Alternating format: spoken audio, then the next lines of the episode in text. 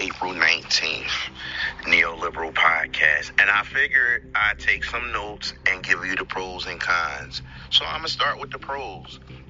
I enjoyed that when you talked about gun reform, you immediately talked about the Second Amendment. I'm an independent, more leaning towards libertarian, so that's very important to me. I'm glad you touched on that.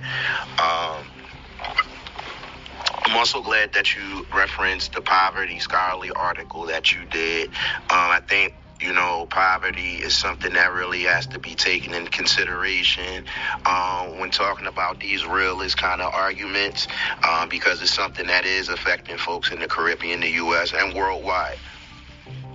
Um, also like that you touched on the drug epidemic and um, that's going on um, specifically in Kensington. I wish you would have talked a little bit more on how that may uh, be government um, or pharmaceutical uh, induced. Um, I also liked as well.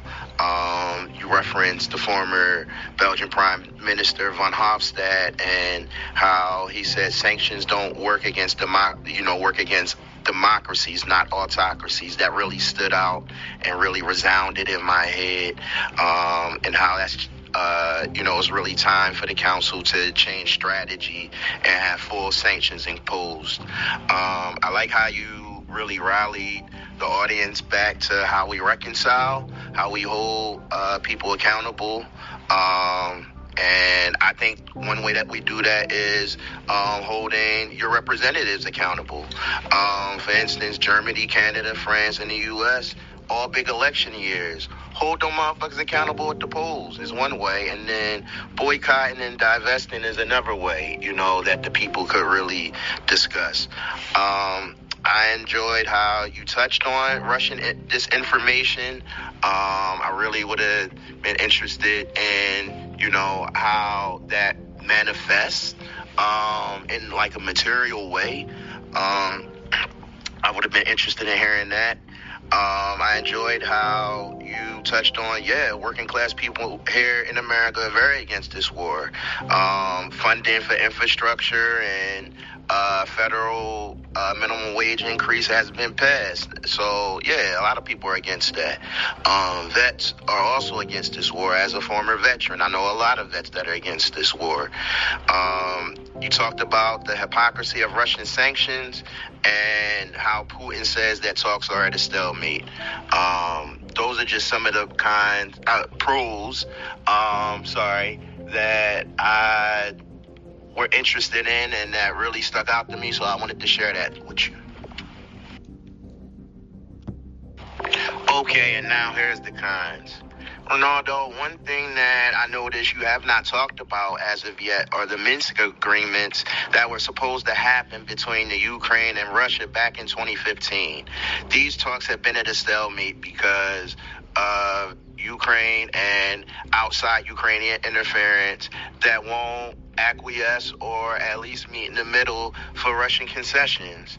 Um, also, you've you've yet to talk about the Zelensky election and how, just like here in America, where our elections were compromised in 2020 by Dominion voting systems, how Dominion also has some stake uh, in the Ukrainian elections. Um, you haven't discussed the World Economic Forum. That's also a con for me in terms of World Economic Forum interference in Ukrainian affairs and business dealings.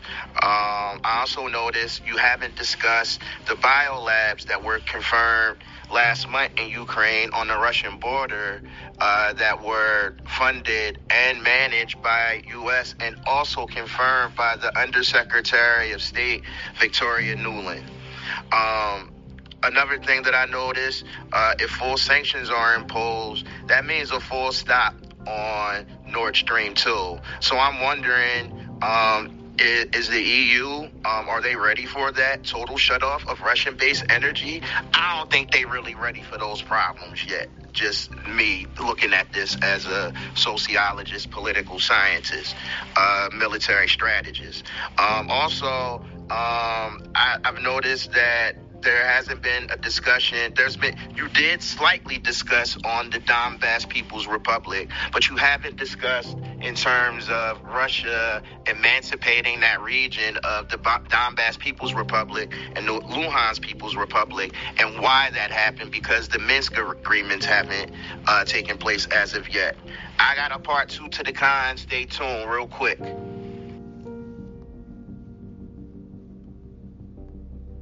Cons Part 2. So I stopped on the Luhansk and Donbass People's Republic. Another thing that I noticed is that haven't really discussed U.S. media censorship or tyranny. Um, we've discussed a lot of, um, you know, Russian disinformation, but not so much uh, U.S. or deep state uh, disinformation and censorship. Another interesting thing that I noticed is that closing Ukraine airspace uh, or implementing a no-fly zone or even a diet no-fly zone that's a realist military war strategy. And to even implement that would signify that we are in fact at war. Um, and that's something that i think we should highly highly stay away from. We do not have a president that is a military trained president. Um, I have to, I have to, I have to stop right here because um, good morning everyone. Welcome to the Neoliberal Round podcast. My name is Renaldo McKenzie, and that is my my ADP for those of us who understand fraternal language. My ADP um, and Dr. Nolan Fontaine, who is actually at the University of Ontario in, in Toronto, in, in Canada, completing his PhD or his Doctor of Education there and um, he has uh, submitted some recordings of regarding the show. He's an a fierce listener of the show, the Neoliberal Round podcast, and he listened to my last podcast, and he had some uh, some pros and some cons, and I really appreciate the feedback. And if you guys have feedback, please share them. But I had to share them with the show because he was onto something, and I appreciate the the feedback, positive or negative. That's how you grow. You grow when you are open to positive feedback and negative feedback. Um, and sometimes they are good, sometimes they are bad, sometimes they are below the belt. And people respond to, as I said to you, people respond to stimuli differently depending on who you are, your training, and how you view things, and so on and so forth. Okay? But for me, I, I as it relates to, as it in terms of what I'm doing, I need the positive and the negative, and what and the crazies, whatever, bring it, bring it on because it, this is how we grow. This is how we develop, and um, and I constructively look at them because I think that they are instructive. Okay, they are instructive. But just so you know, um, I have dealt. We have over 40 episodes. We almost have 50 episodes here at the Neoliberal. And we have been dealing with the issue of Ukraine and the Ukrainian-Russian war, the Russian invasion of Ukraine we have had we have been discussing that issue for several weeks now, and we since day since I think the third fourth day into the war, or fifth day into the war, we have been broadcasting and we have covered all of some of all of the, some of the topics that um, uh, my ADP, my brother, my fraternal brother from Phi Beta Sigma, and um, and my, has uh, indicated that we need to explore. And probably what we need to do is to go back and explore some of the things. But in fact, we we did explore some of them, but probably we need to touch them touch on them in a little bit more because we may have done so in passing. But um, as it relates to the Minsk agreement in 2015 and Russian concessions, um, we we dealt with that. It, we we released we we released an, an an article that was published by the Russian news agency that speaks to genocide it was uh, about a one or two hour show that we did. Um, and if you about um, breaking news, um, Russian news agency predicts some kind of um, genocide and we talked about the, this deep state issue. And you can go back to that, and we also wrote an article, but we may have to re- revisit that later on. But as it relates to this Russian um, concession, I am talking about, if I'm talking about power, privilege, status, and position, and respecting and valuing the individual, if every individual every individual, every person, we all have a responsibility to demonstrate a level of independence and sovereignty. If Ukraine as a, as a nation, if Ukraine as a nation want to direct their life in a particular way, shouldn't they be able to direct their life in that particular way? What are, what are we talking about in terms of Russian concessions? If you Russia does not Russia is mother Russia. Russia does not want to concede anything. The fact of the matter is, if you look at what I have said about who and what Russia is, Russia is about denazifying Ukraine and, and, and, and stating their control of the region. And the fact that Ukraine, the Ukrainians elected President Zelensky, that's not what Russia wanted. And many people believe that there was some kind of conspiracy while Zelensky was elected. But the fact of the matter is, they had an election, okay, and Zelensky won.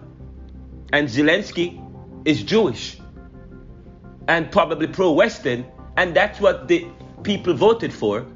And Russia is upset with that. And what that means for Russia. And he couldn't care less what that means for Ukraine because Ukraine is also a sovereign nation. And we are an interdependent country. They, Russia wants to be able to be the only one in the region to be able to to trade and to do international agreements and, the, and all the other countries in the region must depend on Russia the problem what Russia has is that it's Ukraine becoming a strong nation, an independent, a strong nation. They're developing, and they and eventually they will rival Ukraine, Russia. That's a problem for Russia. So when we talk about, I mean, please, we have to understand this in terms of, and we have published several articles about Russia, and sev- and what they are trying to do, and what and in March 16th speech, and I invite all of you to listen to look at the previous. Uh, um, um, episode they've carried. But we, we need to look at this deeply. There is no Russian concession.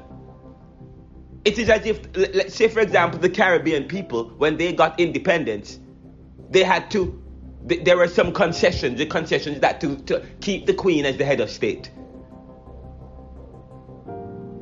To that effect. But if they want, that's, that's, but if they wanted to get rid of the queen as the head of state, then that would then that would have posed a problem. Case in point. I'm not saying that's what really happened. I'm just saying case in point here. The problem is for Russia is that, and if you read the article we talk about the denazification of Ukraine, they are willing to kill in order to and to say that they're denazifying, drain Ukraine. They have a problem with Ukraine and the development that's going on with, with Ukraine and, and the Western style development. And it poses, it is rivaling their power. It is rivaling Russia's motherhood, Russia mother. Russia must be the only country in that region. Russia wants to be see. The thing is, Russia wants to be the U.S. in the region, so to speak, the dominant country and Ukraine is developing, and all the other and all the other countries that were part of the Soviet Union, with they are developing, and they eventually are going to be rivaling Russia's and power, and that's a, that poses a problem for Russia. So, and, but we have dealt with these issues before. So, if the, the people selected Zelensky, and that's a problem and so they're willing to interfere. That, but that's a problem when it, when we talk about power. When when other countries want to want to to impose and penetrate their hold over another country and who they want. if you read the article that was that was published by Putin in the Russian state agencies, it didn't say Putin, but it's the Russian state agency, the Kremlin state agency, news agency. They control the news. If you read that long article that I, I, I talked about on, uh, on on a previous uh, that talks about Russian news agency, I can't remember the the podcast presenter. It was deep. It's telling you have to hear that podcast where I revealed much, and the one on March 16 about Putin. Um, March the March 17th podcast. Listen to my March 17th podcast, and also listen to my April. Um, April 9th podcast. That's uh, breaking news. Russian news state agency is predicting genocide. And and you can look at that. That was it's about an hour and 55 minutes, and it was deep. It was telling where I talk about the intentions of Russia so, and the ideology. You have to look at this in terms of an, uh, the ideological goal of, of Putin, and we talk about denazification of Ukraine, he's talking about draining Ukraine of Western type values. And they want to, to, to destroy any inkling of that. And you talk about closing the Ukrainian areas. They may, I'm telling you, they, because if they don't do that, I've already talked about that. But I want to hear what you have to say some more about this particular issue because this is this is deep. Let me hear what you have to say some more about this. Cons Part 2. So I stopped on the Luhansk and Donbass People's Republic. Another thing that I noticed is that haven't really discussed U.S. media censorship or tyranny. Um, we've discussed a lot of, um, you know, Russian disinformation, but not so much uh, U.S. or deep state um, disinformation and censorship.